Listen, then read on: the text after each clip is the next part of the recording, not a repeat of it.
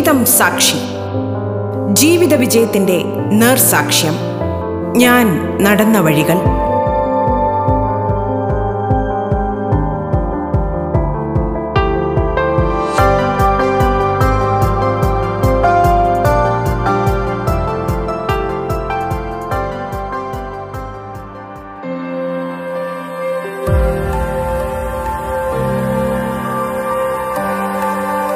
നമസ്കാരം പ്രിയ ശ്രോതാക്കളെ.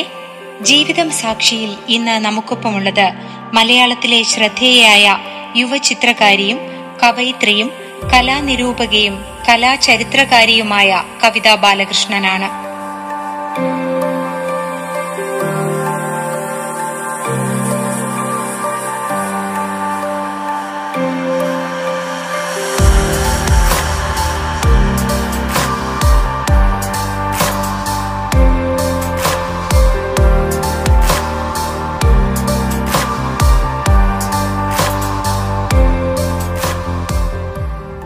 റേഡിയോ കേരളയുടെ ജീവിതം സാക്ഷി എന്ന പരിപാടിയുടെ എല്ലാ ശ്രോതാക്കൾക്കും എൻ്റെ നമസ്കാരം. ഞാൻ കവിതാ ബാലകൃഷ്ണൻ. എൻ്റെ ജീവിതത്തിലെ ചില അവിസ്മരണീയ മുഹൂർത്തങ്ങൾ ഓർത്തെടുത്ത് നിങ്ങളുമായി പങ്കുവയ്ക്കാനാണ് ഞാൻ ആഗ്രഹിക്കുന്നത്. യഥാർത്ഥത്തിൽ എൻ്റെ ജീവിതത്തിൽ മിക്കവാറും ഓർമ്മയിൽ നിൽക്കുന്ന സന്ദർഭങ്ങളെല്ലാം ഒരർത്ഥത്തിൽ അല്ലെങ്കിൽ വേറൊരർത്ഥത്തിൽ കലയുമായി ബന്ധപ്പെട്ടതാണ്. കലയുടെ പലതരത്തിലുള്ള അന്വേഷണങ്ങൾ, കലാകാരന്മാരെയും കലയുള്ള സ്ഥലങ്ങളും അന്വേഷിച്ചുള്ള പോക്ക്, അല്ലെങ്കിൽ ജീവിതത്തിൽ ആകെ സാധാരണ ദിവസങ്ങളിൽ സാധാരണ സന്ദർഭങ്ങളിൽ തന്നെ നമ്മൾ കണ്ടെത്തുന്ന ചില അത്ഭുതങ്ങൾ, ഇതൊക്കെയാണ് സത്യം പറഞ്ഞാൽ എൻ്റെ ഓർമ്മയിൽ കൂടുതൽ പച്ച പിടിച്ച് നിൽക്കുന്നത്.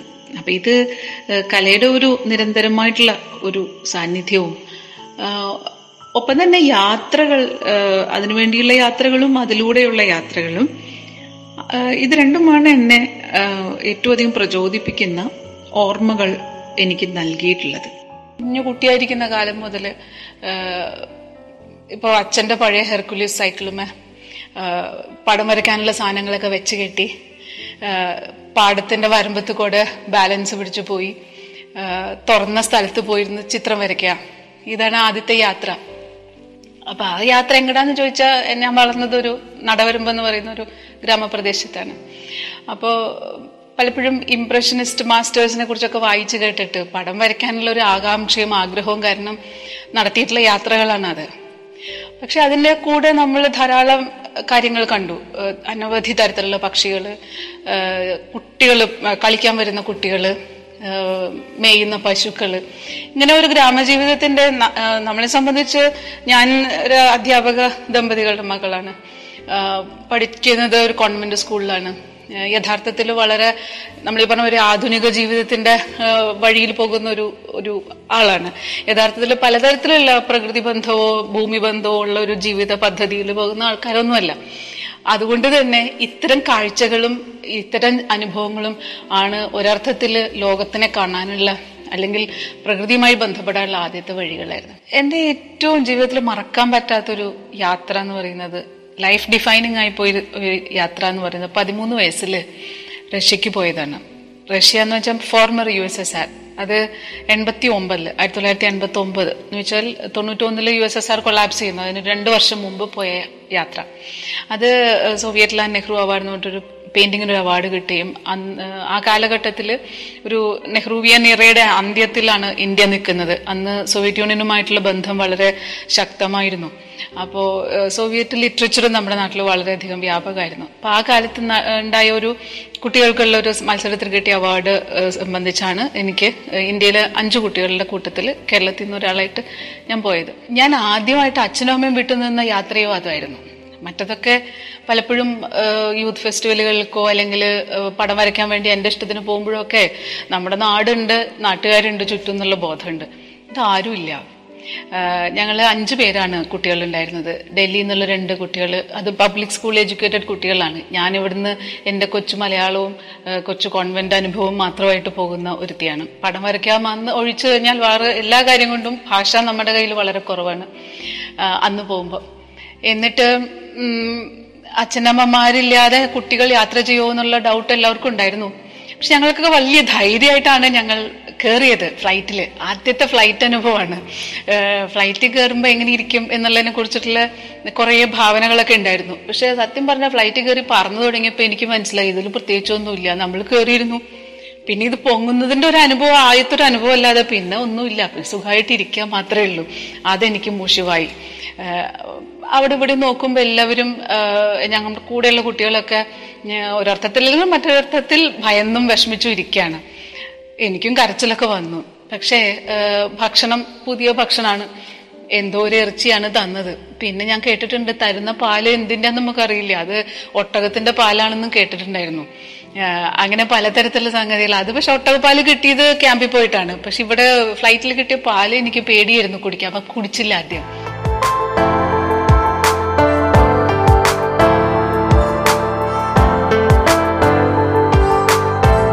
നിങ്ങൾ കേട്ടുകൊണ്ടിരിക്കുന്നത് ജീവിതം സാക്ഷി. അതുപോലെ ഉപ്പിട്ട് വേവിച്ച ഇറച്ചി എവിടെയും കയറുന്നില്ല, ആകെ വിഷമം, സംഭ്രമം. അപ്പോൾ അതൊരു സോവിയറ്റ് നെഹ്റു അവാർഡിന്റെ ഭാഗമായിട്ട് വരുന്ന ഒരു പാക്കേജ്, ഒരു സമ്മാനമാണത്. അപ്പോൾ Artek international young pioneer camp എന്ന് പറഞ്ഞിട്ട് കുട്ടികളുടെ ഒരു ക്യാമ്പ് സോവിയറ്റ് യൂണിയനിൽ വളരെ പ്രശസ്തമാണ്.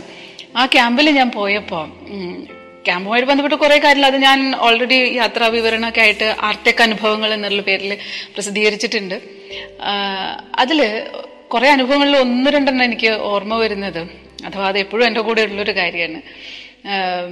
അവിടെ കുറേ ചെറിയ ചെറിയ ക്യാമ്പുകളായിട്ടാണ്, അതായത് ഡോർമിറ്ററി പോലെ ഓരോരോ കാട്, വെള്ളം, പുഴ, അങ്ങനെയൊക്കെ പേരുള്ള പല കൊച്ചു കൊച്ചു ക്യാമ്പുകളിൽ.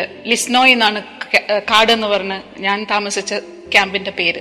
അപ്പൊ ഈ ലിസ്നോയുടെ അകത്ത് ഉള്ള കുട്ടികൾ എല്ലാവരും ഒരുമിച്ച് ഞങ്ങളുടെ ആ ഡോർമിറ്ററിയുടെ ഒരു വശം മുഴുവൻ ചില്ല് ചുമരാണ്. ആ ചുമര് മുഴുവനും ചിത്രം വരയ്ക്കാൻ തീരുമാനിച്ചു. അപ്പൊ ചിത്രം വരക്കാർ ഞങ്ങളുടെ പല കഴിവുള്ള ആൾക്കാർ വന്നിട്ടുണ്ട്, നാടകം, നൃത്തം, എല്ലാവരും ഉണ്ട്. അപ്പൊ ചിത്രം വരയ്ക്കുന്ന ആൾക്കാരുടെ കൂട്ടത്തിൽ ഒരു 10 പേര് ഒരുമിച്ച് കൂടി നമ്മൾ പടം വരയ്ക്കണം. അപ്പൊ നമ്മൾ ഇന്ത്യക്കാർ മാത്രം ആ ഗ്രൂപ്പിൽ, വിദേശികളായിട്ട് അവരുടെ കൂട്ടത്തിലുള്ളത്. അപ്പൊ അവര് പറഞ്ഞു ഒരു കുറച്ച് ലാൻഡ്സ്കേപ്പും പിന്നെ കേരളത്തിൽ നിന്നാണ് നമ്മൾ എന്നുള്ളതുകൊണ്ട് ഞാൻ പറഞ്ഞു വള്ളംകളിയൊക്കെ വരയ്ക്കാം, അപ്പൊ കുറച്ച് സൈഡിലായിട്ട് മരങ്ങൾ വരയ്ക്കാം എന്ന് പറഞ്ഞു. ഓക്കെ, അപ്പൊ ട്രീ വരയ്ക്കാം എന്ന് പറഞ്ഞു. എന്നെ സംബന്ധിച്ച് ട്രീ എന്ന് ഞാൻ പറയുന്നത് നമ്മുടെ കോക്കനട്ട് ട്രീയാ. അപ്പൊ ഞാൻ തെങ്ങൊക്കെ വരച്ചു കഴിഞ്ഞപ്പോ വെള്ളം മാറ്റണം. അപ്പൊ മാറ്റാൻ വേണ്ടി അതിന്റെ ആ തെങ്ങിന്റെ തടിയും വരച്ചു, ഇലയും ആ ഓലയും വരച്ച് വെള്ളം മാറ്റാൻ വേണ്ടി പോയി. അപ്പൊ അവിടെ ഇങ്ങനെ ഒരാളുടെ ചിത്രം ഒന്നുമില്ല, എല്ലാവരും ഒരുമിച്ചാണ് ചിത്രം വരയ്ക്കുന്നത്. അപ്പോ കണ്ടു നിന്ന കുട്ടികൾ ഇതൊരു ട്രീ അല്ലേ, അപ്പോ ഈ ട്രീക്ക് ബ്രാഞ്ച് വേണ്ടേ എന്ന് വിചാരിച്ചിട്ട് അവർ അതിനൊക്കെ ഞാൻ വെള്ളം മാറ്റി തിരിച്ചു വരുമ്പോഴേക്കും ബ്രാഞ്ച് വരച്ചു വെച്ചു. ഞാൻ ആകെ പെട്ടുപോയി കാരണം ഇതൊരു മരമാണെന്ന് പറയുകയും ചെയ്തു, ഒറ്റത്തടിയുള്ള വൃക്ഷമാണ് എന്നുള്ളത് ഞാൻ അങ്ങനെ സൂചിപ്പിച്ചതുമില്ല. ഇനി അത് കണ്ടു നിന്ന കുട്ടികൾക്കാണെങ്കിൽ മരമല്ലേ ശാഖ വേണ്ടേ എന്നുള്ള സിമ്പിൾ ലോജിക്കില് അവരത് അവരുടേതായ വിധത്തിൽ അവസാനിപ്പിച്ചു. അപ്പോൾ ഒരു തെങ്ങും ബ്രാഞ്ചുള്ള ഒരു തെങ്ങ്, അത് ഒരു വിചിത്രമായൊരു കാഴ്ചയായിരുന്നു എനിക്ക്. കുട്ടികളുടെ ശരിക്കും പറഞ്ഞാൽ നമ്മുടെ ഭാഷയ്ക്ക് തന്നെയുള്ളൊരു വലിയ പ്രത്യേകത ഞാൻ അവിടെ പഠിച്ചു. കാരണം നമ്മൾ മരം എന്ന് പറഞ്ഞാൽ എന്ത് മരവും ആവാം, ആൽമരമാവാം, പ്ലാവാവാം, എന്തും ആവാം. അപ്പൊ മരം എന്നുള്ളൊരൊറ്റ വാക്കുമ്പോ സത്യം പറഞ്ഞാൽ ഒന്നും നമ്മൾ കമ്മ്യൂണിക്കേറ്റ് ചെയ്യുന്നില്ല. അഥവാ ഒരു മരം എന്ന രൂപം, ഒരു കോമൺ ഐഡിയ ആണ് രൂപപ്പെടുന്നത്.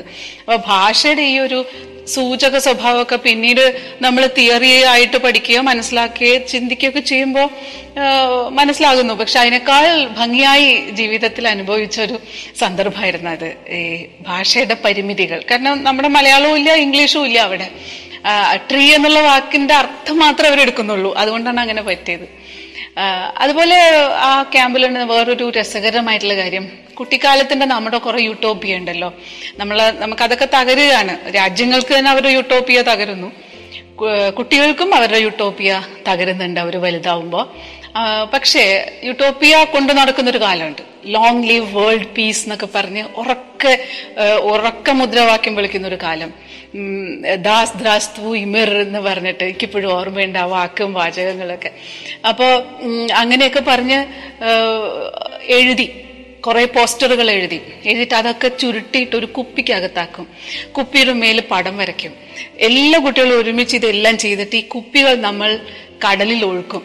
കരിങ്കടലിൽ അനവധി കുപ്പികൾ ഉണ്ടായിരുന്നു ആ കാലത്ത്. Artek international young pioneer camp active ആയിരുന്ന കാലം മുഴുവനും ഈ ആർടെക്കിലെ കുട്ടികൾ അയക്കുന്ന കുപ്പികൾ കൊണ്ട് നിറഞ്ഞിരിക്കും ഈ കടല്. പക്ഷെ ഈ കുപ്പികൾ ചെന്ന് അടിയുന്നത് വല്ല വേറെ ഏതെങ്കിലും നാട്ടിൽ നിന്നുള്ള മുക്കുവന്മാരുടെ വലകളിലായിരിക്കും. എന്നിട്ട് അവർ അത് കൊണ്ടുപോയി അവരുടെ നാട്ടിൽ കൊണ്ടുപോകുമ്പോൾ അവർക്കറിയാം മിക്കവാറും ഇങ്ങനത്തെ കുപ്പി കണ്ടാൽ ഇത് ആ ക്യാമ്പിലെ പിള്ളേർ അയക്കുന്ന കുപ്പിയാണ്. ആ കുപ്പിക്കകത്തുള്ള പ്രേമലേഖനങ്ങളാണ്, ലോകത്തോടും ജീവിതത്തോടുമുള്ള കുട്ടികളുടെ അടങ്ങാത്ത സ്നേഹമാണ് നമ്മൾ എഴുതി വെച്ചിരുന്നതെന്ന്. ലോകം മുഴുവൻ സമാധാനം വാഴട്ടെ എന്ന് മലയാളത്തിലും തമിഴിലും ഹിന്ദിയിലും ഗുജറാത്തിയിലും ഒക്കെ ഞങ്ങൾ അന്ന് എഴുതിയിരുന്നു. ഇപ്പോഴും അത് മറക്കാൻ പറ്റുന്നില്ല. കാരണം ഇന്നും ലോകത്തിൽ വലിയ അസമാധാനങ്ങളുടെ കാര്യങ്ങൾ കാണുമ്പോൾ ഒരു കാലം ഉണ്ടായിരുന്നു ഈ വായിക്കുന്ന എനിക്കും ലോകം മുഴുവനും സമാധാനം ഉണ്ടാവുമെന്ന് വിശ്വസിച്ച് ഉറച്ച് ആനന്ദിച്ച് ആഗ്രഹിച്ച് നമ്മൾ ഒരുമിച്ച് കുപ്പി തപാൽ അയച്ചൊരു കാലം. അത് മറക്കാൻ പറ്റണല്ലേ എപ്പോഴും, എന്ത് യുദ്ധങ്ങളെ കുറിച്ച് വായിക്കുമ്പോഴും. ഇപ്പൊ വലുതായി നമ്മളുടെ ആ ഒരു സുഖം സൗഖ്യമൊക്കെ പോയി, ചിന്തയിലും ബോധത്തിലും ഒക്കെ. പക്ഷെ എങ്കിൽ പോലും ആ യാത്ര തന്ന ആ പാഠം ഉണ്ടല്ലോ, മറക്കാൻ പറ്റില്ല.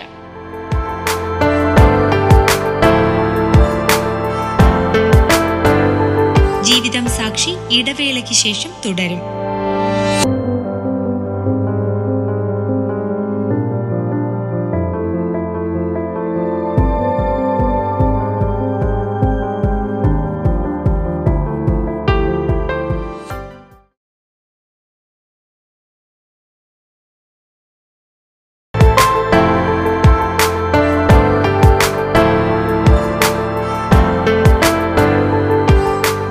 സാക്ഷിയിൽ ഇന്ന് നമുക്കൊപ്പമുള്ളത് മലയാളത്തിലെ ശ്രദ്ധേയയായ യുവ ചിത്രകാരിയും കവയിത്രിയും കലാനിരൂപകയും കലാചരിത്രകാരിയുമായ കവിതാ ബാലകൃഷ്ണനാണ്.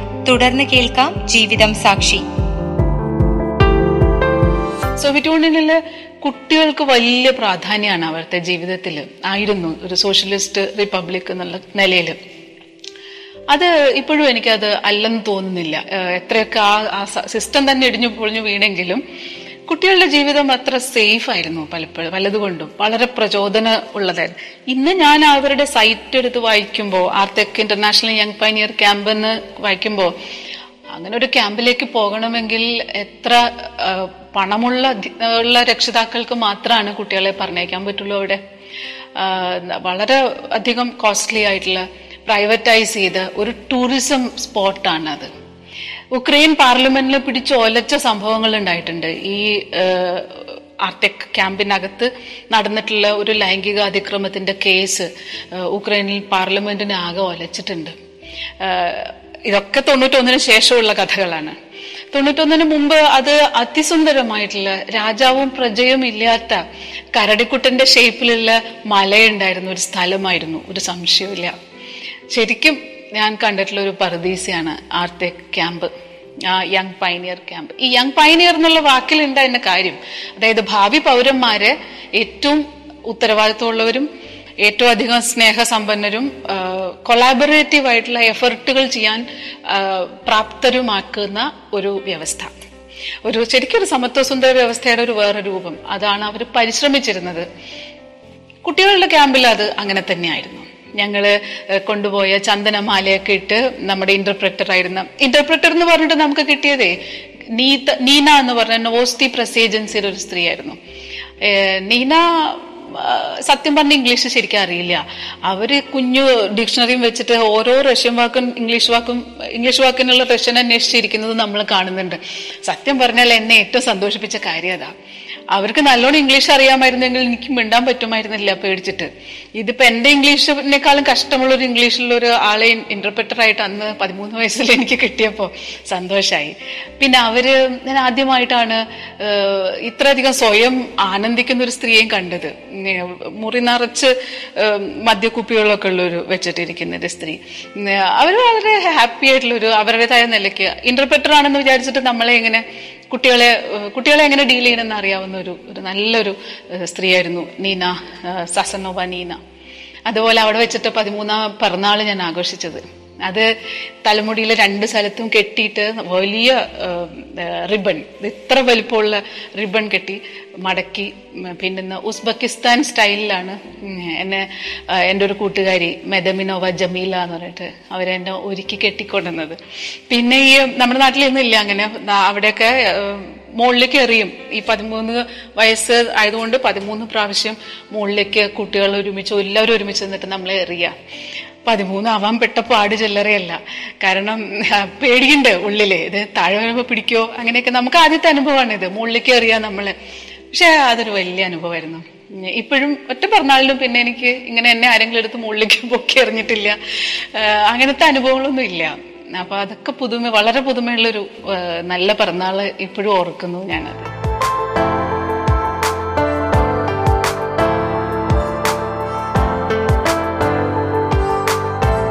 നിങ്ങൾ കേട്ടുകൊണ്ടിരിക്കുന്നത് ജീവിതം സാക്ഷി. ആർടെക്കിൽ ഞാൻ അനുഭവിച്ച് വളരെ ഇൻട്രസ്റ്റിംഗ് ആയിട്ടൊരു കാര്യം സൺബാത്താണ്. അതായത് സ്വിംസൂട്ടൊക്കെ ഇട്ട് ഈ കരിങ്കടൽ തീരത്ത് എല്ലാ കുട്ടികളും ഒരുമിച്ച് വന്ന് കളിക്കുക, പാട്ടുപാടുക, നൃത്തം വയ്ക്കുക, ഇഷ്ടംപോലെ സൂര്യനെ കണ്ട് കിടക്കുക, സൂര്യനെ ആസ്വദിച്ച് കിടക്കുക, അത് മലർന്നടിച്ചിങ്ങനെ കിടക്കുക കുറേ സമയങ്ങളോളം. വിനിയറ എന്ന് പറഞ്ഞിട്ടൊരു പക്ഷി നിരീക്ഷക എനിക്കിപ്പോഴും ഓർമ്മയുണ്ട്. അവൾ അവിടെ നിന്ന് എണീറ്റ് പോരേയില്ല. അതുപോലെ പക്ഷേ തമാശ അതൊന്നുമല്ല, ഇതൊരു സമ്മർ സമയത്താണ് പോകുന്നത്. ജൂൺ, നമ്മുടെ ഇവിടുത്തെ ജൂണിലാണ്, ജൂലൈ കാലത്ത്. അപ്പോൾ ആദ്യമായിട്ടാണ് ഈ സ്വിം സൂട്ട് കിട്ടുന്നത്. ഇതൊക്കെ നമ്മുടെ നാട്ടിൽ മഹാ വിഷമമുള്ള കാര്യമാണല്ലോ, അതൊന്നും ഇട്ടിട്ട് പുറത്ത് മനുഷ്യരുടെ അടുത്തേക്ക് ഇറങ്ങാൻ പറ്റില്ല, അതൊക്കെ ഏതോ യൂറോപ്യൻ ശൈലിയാണ്, മോശമാണ് എന്നൊക്കെ കാണുന്ന ഒരു ലോകമാണ് നമ്മൾ ഇടുങ്ങിയ ഒരു ലോകത്തുനിന്ന്. അവിടെ കുട്ടികൾ ഒരുമിച്ച് കുളിക്കുന്ന സ്ഥലം, എല്ലാ ആൺകുട്ടികളും പെൺകുട്ടികളും സെപ്പറേറ്റ് ആണെങ്കിലും പെൺകുട്ടികൾ തന്നെ പരസ്പരം ഒരുമിച്ച് കുളിക്കുക, നഗ്നതയൊന്നും ഒരു പ്രശ്നമല്ലാത്ത ഒരു സമൂഹം. ഞാനിതൊക്കെ ആദ്യമായിട്ടാണ് കാണുന്നത്. ഇങ്ങനെ ഈ സംഗതി ഇട്ട് കഴിഞ്ഞിട്ട് എന്താ പറയാ, കുളിമുറിക്കകത്ത് തന്നെ ഇരുന്നു. നമ്മളെവിടെ ഇരുന്നാലും നമ്മളങ്ങനെ നോക്കൊന്നുമില്ല. അതൊരു കുട്ടികൾ ഒരുമിച്ച് എല്ലാവരും ഒരുമിച്ച് പോകുന്നു, കൂടെ വരണ്ടെങ്കിൽ വരും, പോയെങ്കിൽ പോയി വന്നെങ്കിൽ വന്നു, അത്രേ ഉള്ളൂ. അതാ നമ്മുടെ വീട്ടിലെ അച്ഛനമ്മമാര് ഏത് നേരം നമ്മുടെ മേല് നോക്കിക്കൊണ്ടിരിക്കുന്ന പോലെ നോട്ടമൊന്നും അല്ല അവിടെ. അത് വളരെ വ്യത്യാസമായിട്ടുള്ള സ്വതന്ത്ര ലോകം. അപ്പൊ 3 ദിവസം ഇരുന്നു. 4-ാമത്തെ ദിവസം ഇരുന്ന ഞാനിരിക്കുള്ളൂ എന്ന് എനിക്ക് മനസ്സിലായി. ഇറങ്ങി, രണ്ടും കൽപ്പിച്ചിറങ്ങി. ആകെ മുങ്ങിയ കുളിരില്ല, സുഖമായി കൂട്ടുകാരോടൊപ്പം ഇടപെട്ടു, ഡാൻസ് പഠിച്ചു, പുതിയ ഡാൻസ് വസ്ത്രങ്ങളൊക്കെ ധരിച്ചു, മാറി മാറി കൂട്ടുകാരോടൊപ്പം സൺബാത്തും നടന്നു, ഡാൻസ് പരിശീലനവും നടന്നു. അസർബൈജാനുകാരുടെ ആയിട്ടുള്ള ഒരു ഗ്രൂപ്പിന്റെ കൂടെയാണ് ഡാൻസ് കളിച്ചതും എനിക്കിപ്പോഴും ഓർമ്മയുണ്ട്. അതൊരു വലിയ അനുഭവമായിരുന്നു. നമ്മുടെ ഉള്ളിലുള്ളൊരു കുറേ ഇൻഹിബിഷൻസ് മാറിക്കിട്ടി. ലോകത്തെക്കുറിച്ചും സമൂഹ ജീവിതത്തെക്കുറിച്ചും ഒക്കെ ഇവിടെ ഉണ്ടായിരുന്ന കേരളത്തിലെ ഒതുങ്ങിയ ഒറ്റപ്പെട്ട ഒരു ജീവിതത്തിൽ നിന്ന് വ്യത്യാസമായിട്ട് നമ്മുടെ നാട്ടിലൊക്കെ ഇപ്പോഴും ഞാൻ ആലോചിച്ചൊക്കെ നമ്മളൊക്കെ എത്രയോ ഈ ശരിയല്ലാത്ത ആചാരം വെച്ചിട്ടാണ് നമ്മൾ ഈ സദാചാരങ്ങൾ പറയുന്നത്. പലപ്പോഴും അടച്ച് മൂടി നമ്മൾ നമ്മുടെ കുട്ടികളെ വളർത്താനാണ് ഇഷ്ടപ്പെടുന്നത്. ആൺകുട്ടികൾ പെൺകുട്ടികൾ തൊടാണ്ടിരുത്തണം എന്ന് പറയുന്ന സ്കൂളുകൾ വരെ നമ്മുടെ ഇടയിൽ ഇപ്പോഴും ഉണ്ട്. അത് ആലോചിച്ച് നോക്കും. ഞാൻ പിന്നെ ഒരു കോൺവെന്റ് സ്കൂളിൽ നിന്നാണ് പോയെങ്കിലും നമുക്ക് ഈ പറഞ്ഞ മാതിരി വളരെ വ്യത്യാസമായിട്ടുള്ള ഒരു സ്കൂളിനകത്തുണ്ട്. അത് എവിടെയൊക്കെയോ ചില സ്വതന്ത്രമായിട്ടുള്ള ഔട്ട്ലെറ്റ്സ് ഉള്ളതിനെ പെട്ടെന്ന് ഉപയോഗിക്കാൻ അവസരം കിട്ടിയതാണ് ഈ ക്യാമ്പിൽ ചെന്നപ്പോൾ. അതൊരു പാഠമായി മാറിയത്. ഇന്ത്യക്കകത്ത് ഉള്ള യാത്രകൾ ധാരാളം നടത്തിക്കൊണ്ടിരിക്കുന്നുണ്ട്. അത് യാത്ര ചെയ്യാന്നുള്ളതിനെ കവിഞ്ഞ് പലപ്പോഴും നമ്മളുടെ കലയുമായിട്ട് ബന്ധപ്പെട്ട പല യാത്രകളുമാണ് നടത്താറ്. വെറും യാത്രകളല്ല പലതും. അതായത് മ്യൂസിയങ്ങൾ കാണാൻ, അല്ലെങ്കിൽ സൗഹൃദങ്ങൾ പുതുക്കാൻ ഒക്കെ ആയിട്ട് പോകുന്ന യാത്രകൾ. അതല്ലാതെ വെറും ശുദ്ധയാത്രയ്ക്ക് പോയപ്പോൾ അതിപ്പോൾ പറയാൻ പറ്റുന്നത് ഒരു ഗീർവനങ്ങളിലെ പോയിണ്ടായി. പക്ഷെ എനിക്ക് അവിടെ അത് തുറന്ന ജീപ്പിലുള്ള സഫാരിയൊക്കെ വളരെ ഇൻട്രസ്റ്റിംഗ് ആയിരുന്നു. പക്ഷെ സിംഹത്തെ അങ്ങനെ അവിടെ കണ്ടില്ല, ലെപ്പേർഡിന്റെ കൂവൽ മാത്രമേ കേട്ടുള്ളൂ. പിന്നെ അതിന്റെ അപ്പുറത്തുള്ളൊരു മ്യൂസിയത്തിലാണ്, മ്യൂസിയം പോലത്തെ ഒരു വേറൊരു സ്പേസ് ഇതുപോലെ തന്നെ ക്രിയേറ്റ് ചെയ്തതിലാണ് ഒരു 3 സിംഹം കണ്ടത്. അത് ഒരു പക്ഷെ ഞാൻ ഉഷ്ണകാലത്ത്, വളരെ ഉഷ്ണകാലത്ത് പോയത് കൊണ്ടായിരിക്കാം. പക്ഷെ നമ്മുടെ നാട്ടിലത്തെ അനവധി സ്ഥലങ്ങൾ ഇതേപോലെ നോർമൽ നാച്ചുറൽ കാടുകളുടെ അകത്തേക്ക് പോകുന്ന അനുഭവങ്ങൾ ആണ് കുറച്ചുകൂടി ഇത്തരത്തിലുള്ള ടൂറിസ്റ്റ് സ്പോട്ടുകൾ പോണേക്കാളും നല്ലത് എന്നെനിക്ക് തോന്നാറുണ്ട്. അത്തരം യാത്രകൾ ധാരാളം നടത്താറുമുണ്ട്. പക്ഷേ എനിക്ക് കൂടുതൽ പങ്കുവയ്ക്കാൻ താല്പര്യമുള്ളത് ഈ സമീപകാലത്ത് ഞാനൊരു അക്കാഡമിക് ആയിട്ടുള്ളൊരു യാത്ര നടത്തി. അതായത് 2008 ഒരു ഇലസ്ട്രേറ്റർ ഞാൻ പ്രത്യേകം ശ്രദ്ധിക്കുന്നത്, അന്നഭൂഷൺ എന്നാണ് അവരുടെ പേര്. അവർ ലണ്ടനിലാണ് താമസം. അവരുടെ ചിത്രങ്ങൾ കണ്ടപ്പോൾ സാധാരണ ഒരു ഗ്രാഫിക് ഇലസ്ട്രേഷൻ യൂറോപ്യൻ ഇലസ്ട്രേഷൻസിന്റെ സ്റ്റൈലിയിലല്ല, വാട്ടർ കളേഴ്സ് ആണ്. നമ്മുടെ നാട്ടിൽ ഷെരീഫോ ഭാഗ്യനാഥനോ ഒക്കെ ചെയ്യുന്ന പോലുള്ളൊരു ഒരുതരം ലിറിസിസോ ഒക്കെ ഉള്ള ഒരു ശൈലിയിൽ ധാരാളം ബുക്ക് കവർ ഇലസ്ട്രേഷൻസ് ഒക്കെ ചെയ്യുന്ന ഇവരുമായിട്ടുള്ളൊരു സൗഹൃദം പല അർത്ഥത്തിലും 20ാം നൂറ്റാണ്ടിലെ മാഗസിൻ ഇലസ്ട്രേഷൻസിൽ റിസർച്ച് ചെയ്തുകൊണ്ടിരിക്കുന്ന എനിക്ക് വലിയ ഒരു ക്യൂരിയോസിറ്റി ഡെവലപ്പ് ചെയ്തൊരു കാര്യമായി. അത് വളർന്ന് ലണ്ടനിലെ ഇലസ്ട്രേറ്റേഴ്സ് സർക്കിളിന്റെ റിസർച്ച് സർക്കിൾ ഉണ്ട്, അതിൽ പലരുമായിട്ടും ബന്ധപ്പെട്ടു. അതൊരു ഭാഗത്ത് ഇങ്ങനെ താല്പര്യങ്ങൾ നടക്കുന്നു. മറ്റൊരു പുറത്ത് നമ്മുടെ കൊച്ചി ബിനാലെ കാലത്ത് കേരളം സന്ദർശിച്ച ഒരു കപ്പിളുണ്ട്, Charlie Holt and Hillary Holt. ചാർലിയുടെ ചിത്രങ്ങൾ എങ്ങനെയാന്ന് ചോദിച്ചു കഴിഞ്ഞാൽ ഒരു ബ്രിട്ടീഷ് ദാദായിസം ഉണ്ടല്ലോ, ഒരു ദാദാ മൂവ്മെന്റ് യൂറോപ്യൻ മോഡേൺ ആർട്ടില്.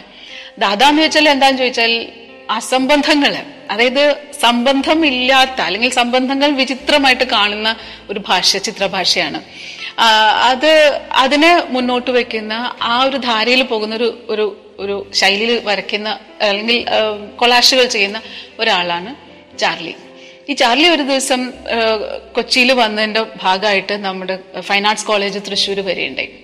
അപ്പൊ നോക്കുമ്പോ ഞാൻ അന്ന് ആ കാലത്ത് കവിത എഴുതുന്ന ഒരു സ്വഭാവം ഉണ്ടല്ലോ, അപ്പൊ ഈ കവിത എഴുതിയിട്ട് പബ്ലിഷ് ചെയ്യാൻ കൊടുക്കുന്നതിന് പകരം ഞാനും വി എച്ച് നിഷാദ് എന്ന് പറഞ്ഞൊരു നമ്മുടെ എഴുത്തുകാരനും കൂടിയിട്ട് ഒരു പ്ലാൻ ഇട്ടത്, ഞാനിത് ഒരു തീപ്പെട്ടിയുടെ അകത്താക്കാം, ഒരു ചെറിയ മോർ ദാൻ ലൈഫ് സൈസ് തീപ്പെട്ടി, അതിനകത്ത് ചെറിയ ചെറിയ കാർഡ് പോലെ കവിതകൾ നമുക്ക് ആളുകൾക്ക് കൊടുത്താൽ എന്താ, ഒരു തീപ്പെട്ടിയായിട്ട് ഒരു ഗിഫ്റ്റ് ഐറ്റം പോലെ, അതൊരു ആർട്ട് ഐറ്റവും ആകും എന്നൊക്കെ വിചാരിച്ചു.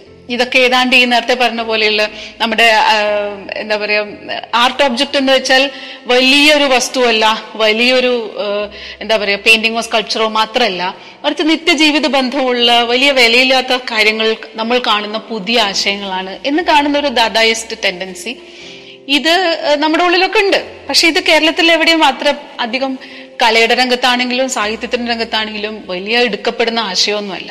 നമുക്കിപ്പോഴും എം ടിയുടെയും മാധവിക്കുട്ടിയുടെയും കഴിഞ്ഞ പിന്നെ ഇങ്ങോട്ട് നമ്മൾ വളരെ എന്താ പറയാ ആറുണ്ണിയുടെയോ അല്ലെങ്കിൽ ദേവദാസിന്റെ ഒക്കെ കഥയുടെ ഭാഗത്താണ് എത്തി നിൽക്കുന്നത്. ഇവരുടെയൊക്കെ ഉള്ളിലുള്ള ഈ ഒരു എന്താ പറയാ സർറിയൽ എലമെന്റോ ഒരു ദാദാ എലമെന്റോ ഒന്നും നമ്മൾ ആ രീതിയിൽ അറിയുന്നില്ല. ആ രീതിയിൽ എഴുതപ്പെടുന്ന നിരൂപണങ്ങളും വളരെ കുറവാണ്.